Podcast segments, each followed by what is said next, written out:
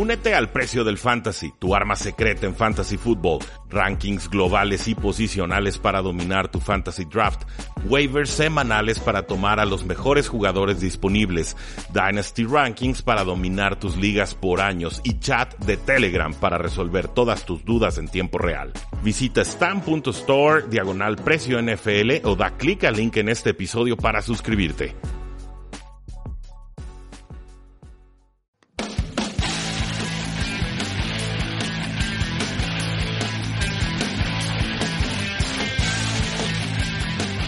Saludos a todos y bienvenidos a un programa más de Tres y Fuera, donde la NFL no termina y nosotros eh, tampoco. Mi nombre es Rudy Jacinto, hemos estado platicando sobre la NFL a lo largo de la semana en nuestro podcast Tres y Fuera NFL y ciertamente pues esta es una semana especial porque ya se definió la ronda de comodines y ahora estamos a escasos dos días de que eh, inicien los campeonatos tanto de la AFC y los de la NFC. Y además, bueno, para mí es un gran gusto tener un, invitado, un amigo, alguien con quien he colaborado mucho tiempo en el espacio radiofónico Tapatío, y es nada más y nada menos que eh, Mauricio Gutiérrez que nos visita. Bueno, por lo menos eh, hoy ahorita por vía telefónica, pero esperamos que próximamente nos pueda acompañar en cabina. Mauricio, ¿cómo te encuentras?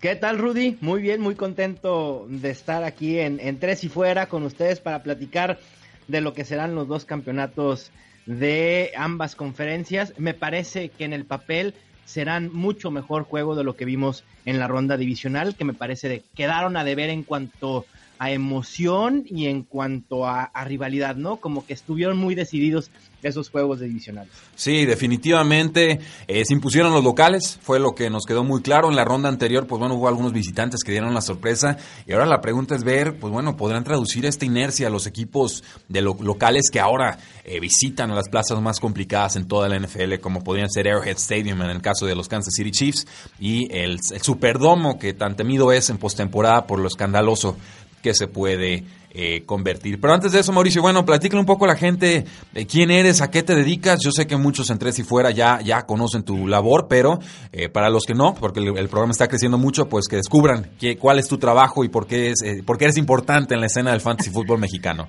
Mira, Rudy, pues yo inicié como analista de fantasy hace ya cinco años. en estos momentos casi me dedico en su totalidad a analizar fantasy fútbol creé el sitio y el proyecto estadiofantasy.com porque no había un espacio en el que se pudiera comentar de fantasy fútbol en español. Obviamente hay mucho contenido en inglés, pero no había nada en español eh, y decidí comenzar con ese proyecto. Me ha ido muy bien, ha tenido también mucho crecimiento y bueno, pues ahí estoy en el fantasy fútbol. Este año, por segundo año consecutivo, estuve entre los mejores 40 eh, ranqueadores de unos 180 analistas en todo el mundo. Eh, aprobados por Fantasy Pros, terminé dentro de los mejores 40, así que me fue nuevamente muy muy bien en esta temporada. En lo personal gané tres campeonatos de Fantasy. A lo mejor se oyen mucho, pero son 17 ligas en las que jugué, así que tampoco son tantos, pero siempre ganar un Fantasy, una liga de Fantasy Fútbol es bien complicado porque necesitas hacer un buen draft, tener una buena administración de tu equipo y obviamente muchísima suerte.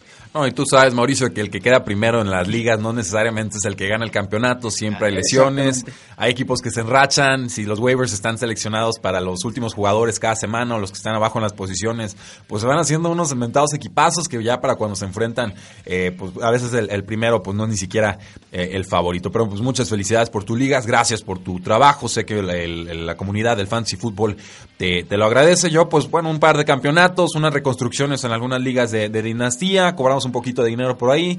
En general creo que fue una buena temporada. Eh, primer año en el que me pongo a contabilizar todos los, los picks de, temporada.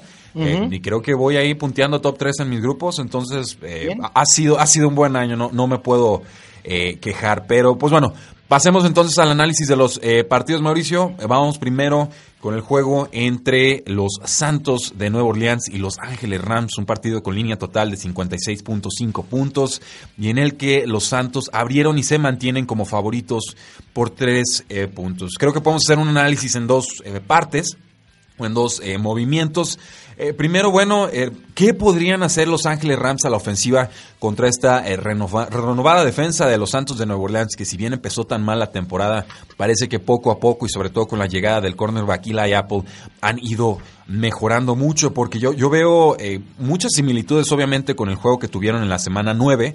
Eh, los Santos vencieron 45 a 35 a los Rams en ese, en ese partido, pero ciertamente fue un juego disparejo porque los, los Santos iban 35-14 al medio tiempo, alcanzan los Rams a empatar 35-35. Drew Brees cierra con una serie eh, con un touchdown de 72 yardas con Michael Thomas, un juego que se volvió loco, uno de los mejores de la temporada pero también veo muchos factores que han cambiado desde entonces. Entonces, eh, ¿cuál es tu primera impresión, digamos, de la ofensiva de Los Ángeles Rams enfrentándose a la defensa de los Santos? Eh, mira, Rudy, me parece que, es un tema interesante. Creo que la defensa de Nueva Orleans va a ser clave en decidir quién ganará eh, este encuentro. Los Rams, obviamente, echando mano de C.A. Anderson y de Todd Gurley, que bueno, lo de C.A. Anderson, una revelación totalmente, nadie lo esperaba. Eh, pero me parece que la defensa de los Saints, como bien mencionas, eh, una cara totalmente distinta. De hecho, es la segunda mejor ranqueada en toda la NFL este año contra el ataque terrestre. Y me parece que esto puede ser clave porque entonces va a poner el juego en manos de Jared Goff. Últimamente Jared Goff realmente ha ido a la baja y a lo mejor los Rams o no lo hemos no lo hemos percibido la generalidad porque los Rams lo maquillan muy bien con Todd Gurley y ahora últimamente con, con Anderson. Pero de hecho, los Rams en esta temporada están dos ganados y tres perdidos cuando no logran correr más de 100 yardas el ovoide. Y me parece que en este encuentro pudieran, pudieran tener ese problema de, avanzar el ovoide por tierra, ponerlo en manos de Jared Goff, que si bien semana 4, un juego impresionante, 465 yardas, 5 touchdowns, pero también ha tenido juegos muy malos, como el más reciente, semana 14 contra los Bears, en el que lanza cuatro intercepciones. Me parece que esa va a ser la clave, ¿no? Si los Saints pueden detener a Jared Goff, que me parece que puede ser más factible, esto pudiera inclinar la balanza un poco hacia el equipo de Nuevo Orleans. Sí, eh, obviamente hay dudas con la ofensiva de los eh, Los Ángeles Rams. Creo que va a llegar muy eufórico el público, sobre todo el público apostador, eh, después de ver cómo los, Rams maniataron a los Vaqueros de Dallas. Pero hay que entender que los Vaqueros de Dallas son un equipo bastante más predecible que lo que te puede ofrecer Sean Payton, Drew Brees y una ofensiva que lleva por lo menos unos casi 15 años desarrollándose y evolucionando. los primeros tres meses de Jared Goff fueron muy buenos. Sufrió a partir del diciembre 1, después de la semana de descanso, después de ese superjuego contra los Kansas City Chiefs. Creo que empieza a resentir eh, la ausencia de Cooper Cup, este receptor slot con el que tiene una química inmediata desde el año pasado y el que buscaba eh, una vez y otra vez y otra vez, sobre todo en, en zona roja. Ni se diga la lesión del corredor Malcolm Brown permite que llegue CJ Anderson. Ese es un aspecto distinto también de esta ofensiva eh, de los Rams versus la primera vez en la que se enfrentaron. Creo que esa, esa corpulencia, porque bastante corpulento está el, muchacho, está, hinchadito, eh, le permite a los Rams correr mucho más entre los tackles. Creo que a Todd Gurley han preferido utilizarlo en espacios, corriendo sobre todo hacia las bandas. Mi sospecha, mi temor es que Todd Gurley no está del todo sano, si no, no le estarían dando tantos toques de balón a CJ Anderson. Entonces, vamos a esperar esa mancuerna. Un 2, la defensiva de los Santos de Nueva Orleans, de las, de las mejores, sobre todo deteniendo el juego terrestre. Entonces, creo que ahí pueden eh, controlar un poco lo que puedan proponer por tierra Los Ángeles Rams. Y entonces, estoy de acuerdo contigo, dependerá del brazo de Jared Goff. Y lo hemos visto muy errático. Incluso en el juego de los Vaqueros de Dallas estuvo volando varios pases. No fue una, una exhibición ofensiva como la que nos tenía acostumbrados. Decías, los Santos han mejorado, completamente de acuerdo. De la semana 10 en adelante, 32 capturas, primeros en la liga, 16 robos de balones de primeros en la liga, han limitado a sus oponentes a 16.9 eh, puntos por partido.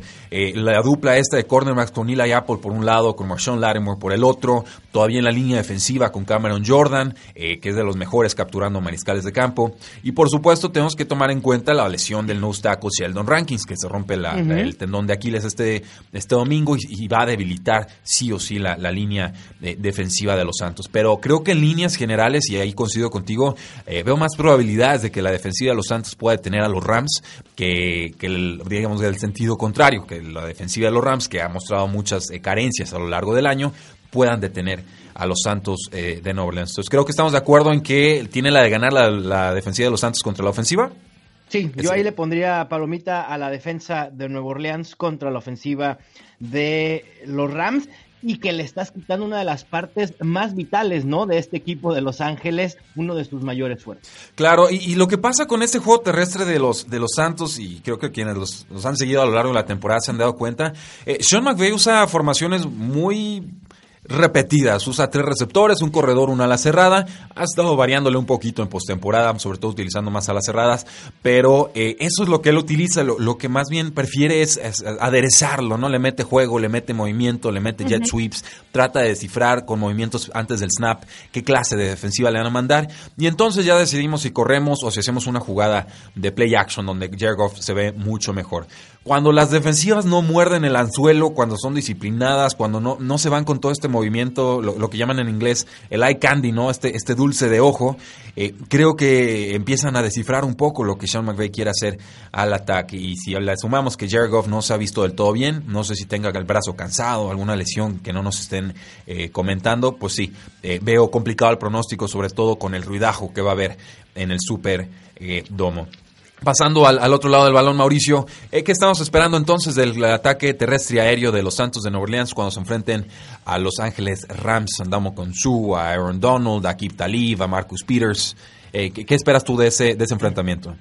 Eh, creo, me parece que la, ofensiva de los Saints mucho más versátil, con, con armas, ah, por decirlo de una manera, mucho más potentes. Me parece que esta dupla de Alvin Camara y Mark Ingram pueden ser vitales para avanzar el ovoide, para conseguir los primeros y dieces, para consumir el reloj, para tener a la ofensiva de los Rams en la banca.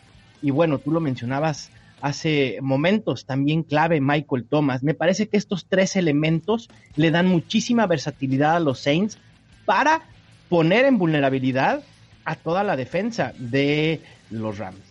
Sí, ha mejorado un poco la defensa a partir del regreso de Akip Talib de lesión. Eh, Marcus Peters creo que rinde mejor como cornerback número 2 esta temporada, sobre todo cuando tiene a Akip Talib junto a él.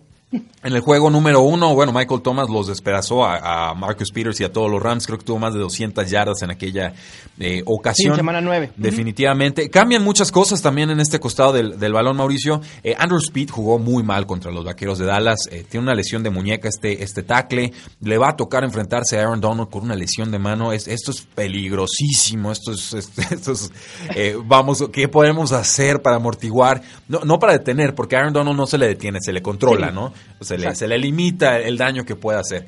Pero a mí sí me preocupa mucho ese duelo de Andrew Spitz contra, contra Aaron Donald. Se vio muy bien Ondamo con su contra los vaqueros de Dallas. Eh, por fin está desquitando el contrato. Más vale tarde que nunca. Eh, creo que por ahí el centro Max Unger también se vio algo, algo dubitativo en el juego contra los vaqueros. Puede tener una tarde complicada contra Ndamo Konsu. Y creo que esa es la receta si los Rams quieren ganar el partido. O sea, si quieren ganar, tienen que presionar a Drew Brees, tienen que penetrar por bandas y por centro, no darle todo el tiempo del mundo, aunque se deshace rápido del balón. Y decidir cuál de las dos armas principales van a tratar de neutralizar. Sea, yo, entiendo que la defensiva de los Santos es muy versátil, eh, pero si somos sinceros, hay tres piezas claves y luego un montón de jugadores de relleno. Está, no, no, y lo digo con total sinceridad. Sí, sí, sí, sí, claro. O sea, está Michael Thomas como receptor superestrella, que con que le lances un pase a cinco yardas a la redonda la va a atrapar. Está Alvin Camara, que bueno, te puedes pasar por tierra, por aire. Por ahí Mark, Mark, Ingram te puede complementar, sobre todo por tierra y en zona roja. Y, y Drew Brees. Y ya de ahí en más, que si un Ted Ginn, que si un Turquan Smith, que si un Keith Kirkwood, que si un este, Tommy Lee Lewis. Eh, eh, vamos, son, he bromeado a lo largo de la temporada diciendo que son jugadores que eh, Drew Brees mentaliza y manifiesta en el campo y aparecen y hacen lo que quieren, ¿no? Pero no es que sean talentos realmente de trascendencia. Quizá Ted Ginn por velocidad, pero entonces yo creo que los Rams deberían de pensar, bueno, voy a neutralizar a Michael Thomas con doble protección, o más bien lo que voy a tratar de hacer es neutralizar el juego terrestre y proponer un juego aéreo de ida y vuelta. Yo sinceramente trataría de tener a, Michael Thomas, que no es nada sencillo, pero eh, por de entrada sería ponerle aquí Talib con seguridad de un safety y ya que los demás jugadores me hagan eh, lo que quieran. Eh, no sé qué opinas sobre el, juego terrestre, Mauricio. Yo estoy muy preocupado con los linebackers de los Rams. Creo que no, si van a jugar este plan defensivo que, propongo, no veo a los linebackers sinceramente deteniendo a, Alvin Kamara. Creo que entonces él se convierte en la pieza principal de esta ofensiva por aire y por tierra. Sí, coincido contigo, creo que Alvin Camara puede ser el factor determinante. Quizá si los Rams deciden ir con doble cobertura con Michael Thomas, a lo mejor por velocidad Ted Ginn Jr. va a encontrar muchísimo espacio. Habrá que ver si Drew Brees tendrá ese tiempo, si su línea le da ese tiempo para poder buscar en pases largos a Ted Ginn Jr. Y algo que me llama la atención, Rudy, estamos en el primer juego, estamos hablando de quiénes pueden ser la diferencia. Estamos hablando de los planes defensivos. Pero durante toda la semana, toda la narrativa ha sido, este es el duelo de las mejores ofensivas en la NFL. Y también, obviamente, la final de la americana, las cuatro mejores ofensivas. Pero al final de cuentas, quien gana los juegos en estas instancias son las defensivas. Esa es la realidad. Y me parece que muchos están perdiendo esa perspectiva y se están enfocando solamente e, en, qué puede hacer la ofensiva de, de Nueva Orleans, qué puede hacer la ofensiva de, de los Rams, pero me parece que las defensas van a ser al final de cuentas las que pongan la balanza de uno u otro lado. Sí, bueno, pues porque finalmente las defensas juegan, Mauricio. Yo entiendo que, la, narrativa de la temporada ha sido los cambios de reglas a favor de los quarterbacks y se rompe récord y otro récord y otro récord y Patrick Mahomes y, y vean a Drew Brees que no falla eh, pases, el récord de pases completados en una temporada y vean a Jared Goff, ¿no? Lo toca Sean McVay y se convierte en el rey Midas y, y así una serie de, de circunstancias pero vemos también a magos defensivos, ¿no? Vemos a los Osos de Chicago imponentes, que no les alcanzó, por supuesto. Vemos a los Baltimore Ravens asfixiantes a pesar de no generar entregas de balón. Vemos a los Santos de Nueva Orleans, que es una de las unidades más temidas en ambos sentidos del balón, que encontró su ritmo a partir de la segunda mitad de temporada. Eh, entonces, sí son, obviamente, mientras más frío hace, mientras más sopla el viento, mientras más eh, nos exponemos a los elementos, pues el factor defensivo comienza a ser aún más eh, factor. Sin embargo, eh, yo no estoy tan casado, digamos, con esta idea de que las defensivas ganan campeonatos. Eh, eh, porque entiendo que así ha sido a lo largo de, muchos años, ¿no? Y normalmente defensiva número uno contra ofensiva número uno, y creo que la defensiva es la que ha terminado eh, venciendo, porque es más fácil destruir que construir. Eh, sin embargo, creo que ya las reglas en verdad han sido tan favorecedoras para las ofensivas que, que yo estoy viendo aquí la línea de 56.5 puntos y, me da miedo tomar las bajas. es, es una línea en verdad alta, pero para esta temporada se siente hasta, hasta benévola, ¿no? Te voy a decir algo, yo iría altas, ¿eh? Sí, sí, claro. Con el pronóstico que tengo en mente de, de mi marcador y de quién, quién va a ganar, yo iría altas, con confianza. Sí, pues bueno. Eh, es en domo. No, exacto, y es de local, eh, Drew Reese, sabemos que eh, en, ese tipo de, pasto artificial, eh, todo le, sale a favor a los Santos, son un equipo muy distinto de visitante como local.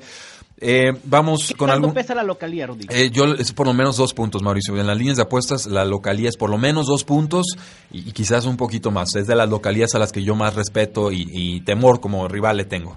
Desde el 2006, Rudy, Drew Brees y Sean Payton jugando en playoffs de locales han ganado seis juegos y han perdido absolutamente ninguno. Wow, eso es un récord fantástico. tanto así pesa la localía y además también la tendencia. Los últimos cinco campeones de la nacional han salido jugando de locales. Fíjate, sí, eh, definitivamente quedar primero o segundo en, sembrado en la, en la FC o en la NFC es un factor decisivo y no es accidente que el uno y el dos de cada lado se estén enfrentando en estos momentos. Ahora, eh, la ofensiva de los Santos de Nueva Orleans no ha estado carburando en todo su esplendor. Hay que decirlo también, Drew Brees era, eh, digamos, rival con Patrick Mahomes para ganar el, MVP y se fue desinflando de repente a partir de ese juego contra los Vaqueros de Dallas, regresan de semana de descanso, no terminan de, enracharse, creo que fue la semana 3 a la semana 15, en ese lapso lanzó apenas dos touchdowns, tres intercepciones, un quarterback rating de 77 que es bastante, eh, bastante pobre. A diferencia, te escucho. Perdón, ¿no crees que haya sido a propósito bajar el acelerador estas últimas semanas? Sobre todo tienen tres semanas me parece, antes de enfrentar a Filadelfia, que los vimos que se les complicó al principio, vinieron abajo 14-0, pero me parece que también venían sin tener un juego realmente competitivo en las últimas semanas de temporada regular, ya calificados, si bien no habían asegurado el puesto número uno, pero ya habían calificado, ya habían asegurado eh, la división. No sé si fue ah, parte del plan, ¿no? Como bajar el acelerador, ¿para qué? Y ese, ese inicio contra Filadelfia, dijimos, bueno, a lo mejor sí le está afectando la semana de descanso a los Saints. Pero luego nos demostraron que no, a lo mejor nada más se quitaron el polvo que traían encima y regresaron a tope, ¿no? Y vi en este segundo, tercer y cuarto cuarto contra Filadelfia, vi a un Nuevo Orleans muy semejante a ese que mencionas antes de la semana 15. Sí, y sobre todo, eh, yo creo que lo que deben de aprender los coaches en la NFL es que si tienes semana de descanso en la 1, no puedes sentar todo el partido a tus titulares en la semana 17. Yo, yo sí vi muy desencanchado a los Santos de Nueva Orleans en ese primer cuarto contra las Águilas, oxidados, creo que es lo que, lo que pasó. Ya en el segundo cuarto empiezan a arriesgar y empieza a funcionarles todo. La defensiva no permitió absolutamente nada a las Águilas. Parecía cuestión de tiempo para que remontaran y así termina eh, sucediendo. Entonces, Mauricio, tu predicción para este partido. Para mí, te voy a decir, antes de dar la predicción, los tres elementos importantes, defensa, le dimos la ventaja a los Saints. Sí. Jared Goff contra Drew Brees, le tengo que dar la ventaja a Drew Brees y la localía. Así que me voy con los Saints ganándole a los Rams por un marcador 34-27. Eh, yo voy a dar un cuarto punto ahí. Creo que los equipos especiales de los Santos están mejor entrenados que los de Los Ángeles Rams. Eh, lo vimos en su conversión de cuarta y uno contra las Águilas de Filadelfia. Habían estudiado al rival Fletcher Cox. Veían que se, ahorraba las jugadas, que no le echaba ganas eh, cuando entraba en equipos especiales. Y mandaron a cuatro jugadores con todo y pelota a atacar a esa zona y, y terminó en el piso de espaldas Fletcher Cox. Entonces, esa es la clase de dinámica y entrenamiento tan especial que tiene Sean Payton con su, con su grupo o su elenco de equipos especiales. Yo también estoy viendo una victoria clara de los Santos de Nueva Orleans, Mauricio. Creo que la línea de tres puntos es muy generosa hacia Los Ángeles Rams. Creo que viene aquí el factor de, lo bien que se vieron eh, por momentos contra los Vaqueros de Dallas, pero estos Santos de Nueva Orleans no son los Vaqueros de Dallas. Estos Santos de Nueva Orleans juegan de locales. Tienen a Drew Brees, que ya es campeón de Super Bowl, ya conoce estas instancias. De los cuatro corebacks que quedan, yo al que más dudas eh, o reservas le tengo pues sería a Jared Goff, definitivamente. Quizás no al de primera mitad de temporada, pero sí al de segunda. Eh, creo que Santos va a ganar algo así como 30, 23, 30, 24. Creo que se va a quedar corta la línea y que Santos va a ganar por más de 3 puntos. Sí, igual, yo iría, quitando tu under, yo iría over y sí, los Saints tomando la línea de menos 3. Pues en el último partido, eh, Mauricio, de 45 Santos, Rams 35, es juego de la semana 9. Fue un partido que nos dio 970 yardas combinadas y 80 puntos. Ojalá se repita para que todos podamos disfrutar de una gran jornada dominical. Y pasamos entonces al juego de los Patriotas de Nueva Inglaterra contra los Kansas City Chiefs. Esta también es una reedición de uno de los mejores duelos de la temporada. Los Patriotas vencieron 43 a 40 en la semana 6 a los Kansas City Chiefs, que le propinaron en ese entonces su primera derrota a Patrick Mahomes y compañía. Los Chiefs le han anotado a los Patriotas de Nueva Inglaterra 42 y 40 puntos en sus últimos dos enfrentamientos. En el 2017, eh, Tariq Hill anotó Sí, bueno, siete recepciones, 133 yardas, un touchdown. En este año les, hizo siete recepciones, 142 yardas, tres touchdowns. Eh, su velocidad es de 4.36, 35 segundos en la prueba de las 40 yardas. Eh, cierto o falso, Mauricio, igual empezamos con ese lado del balón, ofensiva de Kansas City contra defensiva de los Patriotas de Nueva Inglaterra. La prioridad es impedir que Tariq Hill anote touchdowns largos. Me parece que, que sí. ¿Y cómo vas a defender contra la velocidad, contra el atleticismo y contra la, rapidez, la versatilidad que tiene esa ofensiva.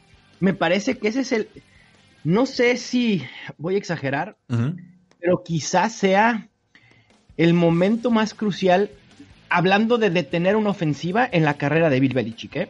Creo que tiene un crucigrama complicadísimo cómo detienes a Tarek Hill. ¿Cómo detienes a Travis Kelsey? ¿Cómo detienes a Damian Williams y quizá a Spencer Ware? Que también los Chiefs, muchos decían, van a extrañar a Karim Hunt. No lo extrañan, pero Nada. una vez aparte, ¿eh? Ni han invocado ni el nombre. Espérame, no, y luego empiezas a oír rumores, Rudy, de que los Chiefs deberían ir por Le'Veon Bell. No, bueno, mm. me parece... Ah, mira, hasta me dolió nada más el estómago de pensar. Pero bueno. Es la clase de actitud de esta gerencia, ¿eh? Reforzar todo con el contrato de novato que tiene Patrick Mahomes. Ve todo el dinero que le pagaron a Sammy Watkins. ¿Y como para qué? No, pues no sé, pero bueno, eso quieren. Al pueblo lo que pida. Eh, me hubiera quedado con Albert Wilson en su momento. Pero bueno. Sí. Eh, en fin. em, me parece que va a ser complicado para la defensa de los Patriots, que también han tenido complicaciones jugando de visitante esta temporada. Híjole, eh, veo complicado. Creo que el mejor aliado para la defensa de los Patriots, para poder detener a los Chiefs, no van a ser los propios Patriots, sino el frío impresionante que está pronosticado para ah, el juego del domingo en Kansas City. Me parece que eso pudiera frenar un poco la ofensiva de Kansas City. No es fácil lanzar el ovoide a menos 10, menos 15 grados centígrados, ¿no? Y creo que ese factor pudiera darle una ligera ventaja a los Patriots para detener de alguna manera a Kansas City. Pero realmente veo complicado. Híjole, ¿qué, vas a hacer? Quitas a, Tarek Hill, tienes a Sammy Watkins. Bien que mal, te puede hacer daño, ¿no? Eh, eh, Travis Kelsey contra los linebackers. Eh, Damian Williams pudiera de verdad correr a placer esta, esta semana. Sí, hay, una serie de, circunstancias aquí complicadas. los Kansas City Chiefs a la ofensiva son muy distintos a Los Ángeles Rams. Ellos te ganan por esquema. Eh, los Kansas City Chiefs también tienen sus esquemas, pero sobre todo han favorecido jugadores altos, atléticos, rápidos y casi imposibles de defender. Y además, pues no exentos de talento, ¿no? Entonces se vuelve la ofensiva más físicamente imponente para mí a lo largo de toda la NFL. Le sumas un mariscal de campo que te puede completar cualquier clase de pase, desde cualquier clase de posición corporal, en cualquier clase de downs, en cualquier clase de momento de la jugada, y, se vuelve verdaderamente una ofensiva como nunca hemos visto en la historia de la NFL. Pero empecé el tema con Terry Hill porque me parece que es la pieza clave y es quien ha despedazado a los Patriotas de Nueva Inglaterra en temporadas recientes. Eh, lo, lo interesante aquí es que Terry Hill es el jugador número uno contra la defensa de press. O sea, juega muy bien en contra zona, pero cuando lo presionan hombre a hombre, es el número uno en cuanto a producción. Eh, lo curioso, lo interesante o lo dinámico para mí es que Stephon Gilmore, el cornerback de los Patriotas de Nueva Inglaterra, es el cornerback número uno jugando eh, defensiva hombre a hombre o press, según Pro Football Focus. Entonces, aquí hay un choque eh, de, fuerza contra fuerza, ¿no? Es como si fuera un duelo de, pesos pesados y los dos tuvieran ese, ese eh, golpeo de knockout, ¿no? Que el, golpe y se va a la lona. Creo que, que ese choque, si es que le respetan ese, ese duelo a, a Stephon Gilmore, jugarlo uno a uno contra Rick Hill, va a ser fantástico. Yo no veo otra forma de tener a, a Hill que estarlo chocando en la línea de golpeo porque sinceramente la defensa de los Patriotas de Nueva Inglaterra es, es bastante pesada, es bastante lenta no tiene em, tanta agilidad como otras defensas. Creo que hay que ganarles en la línea de golpeo y romper la ruta, si no, eh, les auguro una muy mala tarde eh, a, la ofensiva, a la defensiva. Perdón. Eh, creo que y lo hemos visto muchas veces con, con Bill Belichick, el plan de juego ha sido pues que nos corran para 200 yardas, pero que no nos hagan el touchdown directo de 80, ¿no? Creo que algo así puede suceder aquí, que Damon Williams termine con unas 140 yardas y quizás dos touchdowns, pero que Patrick Mahomes quede limitado a menos de, no sé, unas 300, 350 yardas, uno o dos pases de touchdowns, que no, que no te ganen con el brazo, sino con las piernas. Son, números que cualquier coreback quisiera, ¿no? Pero para Patrick Mahomes, eso ya es limitar a Patrick Mahomes. No, no, claro, bueno, a ver, no, me queda claro. Eh, veamos, fue un 43-40 en el primer duelo, ¿no? No estamos, bueno, vamos con la, en la línea total, están 56 puntos, Mauricio, vi que bajó hasta 54 y medio y rebotó. Eh, Kansas City es local y es favorito por 3 eh, puntos. Creo que si fuera cualquier otro equipo, Kansas City sería favorito por más. Sí. soy muy sincero. Creo que hasta si le quitaras el nombre de Patriotas a los Patriotas y les pusieras eh, los, los acereros de Zapopan o no sé, cualquier otro nombre que tú quieras, ¿no? Los, los, los Titanes de Veracruz, eh, creo que ahí la línea sería como de cuatro y medio, pero obviamente están respetando lo que los Patriotas han sido en años recientes y sobre todo en post temporada. Entonces sí, creo que ese duelo Stephon Gilmore con Terry Hill se van a, creo que se pueden alcanzar a neutralizar, aunque seguramente Terry Hill tendrá una jugada eh, grande. Eso nos deja a Sammy Watkins del otro lado. Creo que le van a poner a JC Jackson, que ha sido una de las grandes revelaciones en la defensa. Los Patriotas, un gran jugador. Eh, creo que ahí también pueden eh, más o menos neutralizarse. Pero me deja eso en medio a Travis Kelsey al ala cerrada. Ya, ya no sé el que mandarle a él, porque tengo quizás a, Devin McCurdy, pero él sobre todo defiende en zona y creo que con tanta velocidad en, los receptores abiertos no hay que estarlo acercando mucho a la línea de golpeo. Entonces creo que Patrick Chung sería el que tuviera que defenderlo, quizás Duron Harmon, pero Patrick Chung hace ratito que no, no me ha encantado su, su defensa. Luego lo de los linebackers, pues Dante Hightower seguramente hay cuidando las zonas o mandando blitzes. Y la línea de los Patriotas, ¿podrá Trey Flowers hacerle algo a Patrick Mahomes? ¿Podrá llegar? ¿Podrá penetrar? Hay puntos fuertes y puntos un tanto más débiles en la línea eh, ofensiva de, de, los Kansas City Chiefs, pero sobre todo tiene mucha movilidad Patrick Mahomes. Entonces yo más bien creo que se trata de que no se escape del bolsillo, que no te convierta muchas yardas con sus piernas y más o menos que, los Patriotas puedan mantener un ritmo de juego en el que no se les escape demasiado Kansas City en el marcador, ¿no? Como quitarse sus nervios al principio y estar siempre a una anotación de distancia para ganar el partido. Sí, totalmente de acuerdo. Yo no sé en la línea si esté demasiado alto. Obviamente el tema del clima, ningún equipo eh, en la historia de la NFL bajo esas condiciones ha superado los 30 puntos. Y hablando del tema defensivo de los Patriots, fíjate, desde el 2013, Rudy, han permitido 40 puntos o más solo en cuatro ocasiones. Una de ellas, lo recordarás, Eagles en el Super Bowl 52. Claro. Las otras tres ocasiones han sido manos de los Chiefs. Sí, sí, definitivamente es que Andy Reid le tiene tomada la medida de esta defensiva de los Patriotas. Definitivamente. Y, creo que hablemos un poquito de eso. Que ya es hora de que la gente, digo, el, el ¿no? Los analistas reconozcan que Andy Reid es uno de los mejores entrenadores, no de ahorita, no de los últimos cinco años, de la generación. O sea, es, es Bill Belichick y Andy Reid. Y por mucho tiempo para mí era eh, Bill Belichick y Pete Carroll. Pero Keith Carroll no es el innovador táctico, técnico. Vean, vean, todos los coaches que están saliendo del árbol de cocheo de Andy Reid. Cada año pierde coordinador ofensivo y otro coordinador ofensivo y el de corebacks. Y, sigue funcionando la maquinaria porque así de productivo y de capaz es, es Andy Reid. Entonces, eh, yo esto lo veo como un juego de reivindicación para él, para quitarse ese estigma de que en postemporada no puede hacerla. De que, y sobre todo enfrentando a los Patriotas de Nueva Inglaterra, que han sido su gran obstáculo a lo largo de muchísimas temporadas. Eh, eh, si no, digo, obviamente, tú sabes, yo soy patriota creo que eran los Patriotas, pero eh, a mí me daría también mucho gusto que Andy Reid pudiera coronar una gran temporada con un anillo de, Super Bowl. Sí, totalmente de acuerdo. Creo que Bill Belichick y Andy Reid tienen, obviamente con sus estilos eh, diferentes, tienen algo en común y es sacar provecho de los jugadores que tienen en ese momento. Andy Reid fue un coach que iba año tras año casi siempre a playoffs teniendo a Alex Smith.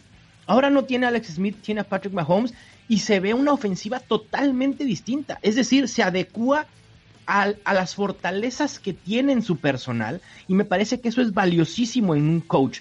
No hay muchos coaches en la NFL que hagan eso como lo hace Bill Belichick y Andy Reid. Y, y sí, Andy Reid le tiene tomada la medida a Bill Belichick en los últimos años y eso puede ser una ventaja para Kansas City. Sí, pues bueno, y vamos pasando al otro lado del balón, donde, bueno, aquí por lo menos estamos de acuerdo en que la ofensiva de Kansas City tiene la de ganar contra la defensiva de los Patriotas, creo que ahí no hay ninguna duda. Ligera, ligera ventaja, pero sí. Ok, que porque siempre se inventa algo Bill Belichick, ¿no? Siempre tienen un ajuste y un plan B y un plan C y un plan D. Claro. Ok, bueno, pasamos al otro lado del balón. ¿Qué van a hacer los Patriotas de Nueva Inglaterra, eh, Mauricio, contra esta defensiva de los Kansas City Chiefs, que si bien no son los Osos de Chicago del 85, eh, sí mejoraron de la segunda mitad de temporada a estos momentos y sobre todo recuperaron al linebacker externo Justin Houston, quien fue un monstruo contra los Indianapolis Colts y ya se ve bastante sano después de su lesión del tendón de la corva. Me parece que la defensa de los Chiefs eh, su lado más flaco es el defensivo, sin duda alguna. Hay que recordar lo que hizo Tom Brady en la semana 6, más de 500 yardas ofensivas los Patriots eh, en ese juego. Los Chiefs son el segundo peor equipo contra el pase en lo que va del 2018. Han, han permitido, eso es el, el quinto equipo que más yardas por aire permite a running backs. Hola James White.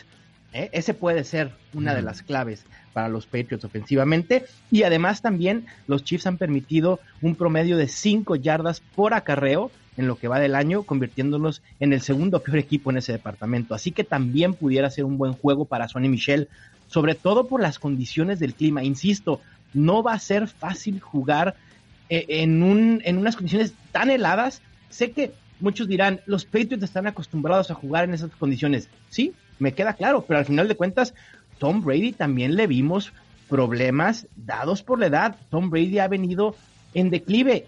Me van a matar los adoradores de Tom Brady, pero esa es la realidad. Claro. El problema es que Tom Brady sigue siendo Tom Brady y sigue llegando hasta donde está porque es Tom Brady, pero no es el mismo Tom Brady del año pasado. Y eso nos deberá quedar muy claro. Creo que la ofensiva de los Patriots tiene ventaja sobre la defensiva de, de los Chiefs, eso sí lo tengo muy claro pero no sé qué tanto van a poder explotar eh, Julian Edelman pudiera tener un buen juego, pero para mí la clave, como lo dije, puede ser James White. Sí, obviamente los Patriotas de Nueva Inglaterra se vienen reinventando a lo largo de la campaña. Es cierto, Tom Brady no es el del MVP del 2017, pero pues Tom Brady en postemporada también eh, tiene un cierto aura, ¿no? Si, si Nick Foles asustaba en postemporada, bueno, Tom Brady en postemporada eh, creo que, es, dos veces o, cien veces eso. Pero eh, ciertamente el plan de juego de los Patriotas ha sido el enfoque terrestre y lo, y lo vimos, Mauricio, desde el draft. O sea, nos sorprendió a todos. ¿Por qué toman los Patriotas de Nueva Inglaterra a un corredor al final de la primera ronda? ¿no? ¿Y por qué, y por qué a Sonny Mitchell habiendo otros corredores tan capaces? Y es precisamente por esto, por estos momentos, porque llegas a jugar en el frío en la postemporada, después de una de muchas lesiones, estar desgastado, ya a todos, a todos les duele algo en estos momentos, y, entiendes que tu coreback tiene 41 años y entiendes que no te va a poder estar dando la magia que te ha estado dando todos los años, por lo menos no de forma tan consistente, aún lo vemos, pero es, es un poco más intermitente, y entonces empiezan a reforzar el juego terrestre con Sonny Mitchell y luego con Rex Burkett, que también te empuja el balón en zona roja, y con 15 pases que le lanzaron a James White contra los eh, Los Ángeles Chargers. Entonces, creo que ese es el plan ofensivo de los Patriotas, tratar de que sea un juego de menos anotaciones, tratar de dominar por tierra, tratar de dominar el tiempo de posición, que Patrick Mahomes esté desesperado en la banda, tratar, brincando, tratando de, de ver cuándo es que su defensiva hace una jugada para regresar al campo y anotar, desesperarlos en ese, en ese sentido, y creo que eso le daría sobre todo mayor descanso a la defensiva, mayor, este, mayores piernas para tratar de aguantar en ese lado de la pelota. Con Julian Edelman, de acuerdo una exhibición eh, impresionante, se convirtió en el segundo receptor con más atrapadas en postemporada solo detrás de Jerry Rice en este juego contra los Chargers. Eh, trataron de involucrar un poco más a Chris Hogan, sobre todo en el juego contra los Jets de Nueva York. No sé qué tanto puede aparecer en este juego. Rob Gronkowski ya creo que esta es su última temporada, se le ve muy limitado. Todavía muy efectivo abriendo carriles por la vía terrestre, se lo reconozco. Muy bueno también en protección de, de pase, sobre todo cuando Tom Brady tiene que dar pasos hacia atrás y aguantar para lanzar el balón. Creo que la ofensiva reciente aún la salida de Josh Gordon por el tema este de la suspensión y eh, en líneas generales, pues eh, ese, es el plan, no, no, hay más. Y con eso a veces le, alcanza a los Patriotas, ¿eh? Pero eh, ciertamente, pues no son estos jugadores superpoderosos, altos, fuertes, guapos, casi modelos, ¿no? Que, que están atrapando 50 touchdowns por partido. Definitivamente ese no es el plan de juego de los Patriotas en estos momentos, pero no hay que descartar a Tom Brady, no hay que descartar a Josh McDaniels, que es un, camaleón ofensivo y que siempre encuentra la forma de explotar las debilidades del rival. Creo que se le puede ganar por aire a esta defensiva de los Kansas City Chiefs. Tienen tres cornerbacks y en realidad el año pasado los tres cornerbacks eran de slot, eran jugaban muy pegados a la línea de golpeo, no eran tanto de profundidad. Creo que por ahí pueden quedar a deber. Pero también jugadores como D. Ford y como Justin Houston y como el mismo eh, Jones en la línea de golpeo, eh, pueden penetrar, pueden hacerle daño a la, línea ofensiva de los Patriotas, que es buena, eh, creo que incluso diría que es muy buena, pero también los pass rushers de los Kansas City Chiefs van a poder hacer lo suyo. Entonces es un duelo muy, muy intrigante porque ciertamente sabemos de lo que son capaces los Patriotas del costado ofensivo del balón y los Chiefs creo que en este apartado pues dependen de la jugada grande, ¿no? Puedo generar el fumble, puedo generar la intercepción, puedo generar esa, esa captura en segundo down y para forzar la tercera y larga, eh, etcétera. Si no, eh, creo que Patriotas sí les va a poder correr a placer en este partido y entonces casi casi el último que tenga la pelota se lleva el encuentro. Totalmente de acuerdo, me parece un duelo muy, muy parejo. Si te soy sincero, en estos momentos no estoy al 100% seguro. De yo tampoco, yo tampoco. Realmente no lo veo, o sea, es complicadísimo predecir este juego. Me ha costado muchísimo. Tengo pensando desde el lunes quién va a ganar y he analizado muchísimos puntos y, sigo sin convencerme a mí mismo de, con quién ir. Me parece que, como tú dices, pudiera ser el último que tenga la posesión, pudiera ganar. A lo mejor también en juegos tan cerrados, Rudy, y ahorita pensándolo un poco más allá, los kickers pudieran ser un factor. Uf y me parece ¿Los vas a invocar a los pateadores, Mauricio? ¿Vas a invocar a los pateadores con este frío? ¿No, viste, ¿No viste a Cody Parkey? ¿No viste a Will Lutz fallando de las, las 52 yardas? No, me queda claro. Pero al final de cuentas, hoy por hoy, en las condiciones en las que se va a jugar el juego, ¿a quién le darías la ventaja? ¿Harrison Butker o Stephen Goskowski? Mm. creo, que, creo que a Goskowski. Yo también, ligeramente, pero sí. Y, también otro factor que no hemos hablado, Rudy, y, lo, platicamos en, la final de, la Nacional, la localía. Sí. Arrowhead es uno de los estadios más ruidosos y más complicados para jugar para el visitante. Y además los Patriots están tres ganados, cuatro perdidos, en la carrera de Tom Brady en juegos de playoffs jugando de visitante. Y el local en la AFC ha ganado 11 de los últimos 12. Sí, sí, está durísimo la tendencia. Claro que 11 de esos 12, como 8 son los Patriotas, ¿no? Sí, me queda claro. está tramposo también la, la estadística, pero, pero entiendo el punto. Es decir, la localía pesa, en postemporada pesa, en Las Vegas se le da su peso específico. Arrowhead es un infierno visitarlo. Preguntan a los Patriotas la última vez que lo visitaron, ya andaban retirando, andábamos retirando a Tom Brady, se vio sumamente mortal. Y luego entró Jimmy Garoppolo, lanzó un pase de touchdown en el cuarto cuarto, ya aparecía el heredero y la transición. ¿no? Y ahí, se, ahí nació el famoso We're on to Cincinnati. Eh, ¿Quién gana este partido, Mauricio? No lo sé, Rudy. Digo, me parece, tengo más claro eh, eh, el, un rango de marcador. Yo veo un 27-24, 30-27, ya yéndome muy arriba, que, que, cuestión que tampoco veo un 33-30. Ok. En estos momentos tengo a los Chiefs ganándole a los Patriots, te voy a ser sincero, la okay. localía, eh, la parte ofensiva, el tener a Patrick Mahomes, me parece que les da hoy por hoy una ligera ventaja.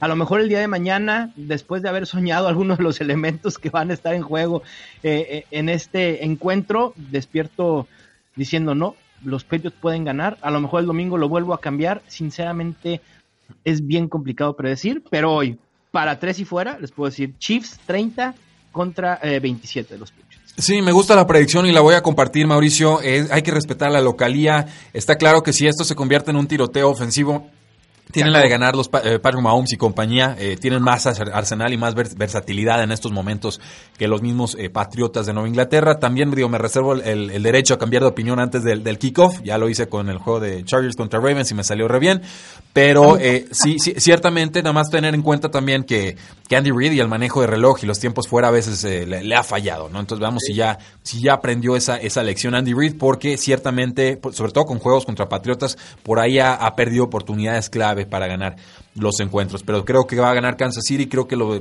puede ser hasta por menos de los tres puntos. Sí estoy viendo un juego bastante cerrado. Creo que el juego terrestre de los Patriotas favorece mucho para que así eh, suceda. Pero es, muy difícil de tener esta ofensiva de los Kansas City Chiefs. Y, entender también que Indianapolis jugaba en zona y los despedazaron. Patriotas es el equipo que más usa defensa hombre a hombre. Entonces, eh, un error de cobertura o en un, un solo snap se convierte en un touchdown de 50 yardas y ya estás a remolque. Sí, totalmente de acuerdo. Creo que de los dos, este será el juego más emocionante y más cerrado. Y bueno, en este escenario, entonces el, el, Super Bowl sería Kansas City Chiefs enfrentando a los Saints de Nueva Orleans y esto constituiría una de las peores pesadillas para la ciudad de Atlanta. Uf, olvídate. Imagínate, no, pero además, ¿sabes dónde van a entrenar los campeones de la Nacional? No. En no las instalaciones de los Falcons. No me digas. No me digas, no, y se, va, y se, va, a empezar a descomponer todo, ¿eh? Y les, va a sonar todas las alarmas y la comida va a estar envenenada y, no nos van a dejar avanzar en el camión. va a estar desierta del éxodo que va a haber si los Saints logran pasar. Oh, Dios mío, eso sería calamitoso. Y lo había comentado al inicio de temporada. Para mí los Santos de Nueva Orleans eran los favoritos para ganar el Super Bowl. Los vi para jugar contra Patriotas en pretemporada. Eh, y pues bueno, no estuvimos tan mal en esa predicción. En otras quizás sí, pero eh, yo sí tenía muy claro que Santos si se entonaba, eh, pues le podía ganar a cualquiera. Eh, va a estar muy interesante. Santos ahorita es el favorito para ganar el Super Bowl. Creo que se le sigue Kansas City, después Rams y creo que según las, eh, predicciones estarían los Patriotas en cuarto lugar. Yo creo que tendría los Patriotas arriba de los Rams, pero eh, pues bueno, así, así parecen indicarlo algunas páginas de apuestas. Mauricio, muchísimas gracias por habernos acompañado hoy. ¿Dónde te podemos seguir? Muchísimas gracias a ustedes, Rudy. También un, abrazo a Mario. Eh, me pueden seguir en Twitter, arroba mgutierrezNFL. Y en Facebook estoy como Estadio Fantasy, donde pueden eh, consultar todo el contenido de Fantasy Fútbol y algo de NFL, sobre todo en estas épocas de playoffs. Ahí con todo gusto estoy a sus órdenes. Claro que sí, muchísimas gracias Mauricio, te mandamos un fuerte abrazo hasta Mexicali. Está, está, caliente frío estos días la zona. Frío, bastante frío. frío okay. es, es, un desierto. Eh, hace, hace, calor ocho meses y hace un frío terrible los otros cuatro. De hecho, hemos estado eh, por las noches y madrugada 2, 3 grados, algunas veces bajando hasta los cero y ahorita 17, 18 grados, tranquilo. No, no, por eso hay que dormir bien abrazados estos días, pobrecitos de los solteros, porque sí está, sí está duras las condiciones. Oh, no, pues, ah, dice aquí Marius Kanga, eh, ah, dice Bob Sanz que si vamos a hacer una apuesta de tacos, ¿hay, ¿hay algo que apostar? ¿Algún punto de diferencia me eh, parece que estamos muy de acuerdo, ¿no? Creo que por primera vez en la historia, Rudy. Sí, me sorprende. Creo que ya nos extrañamos, Mauricio. Sí, definitivamente. Ya no queríamos pelear.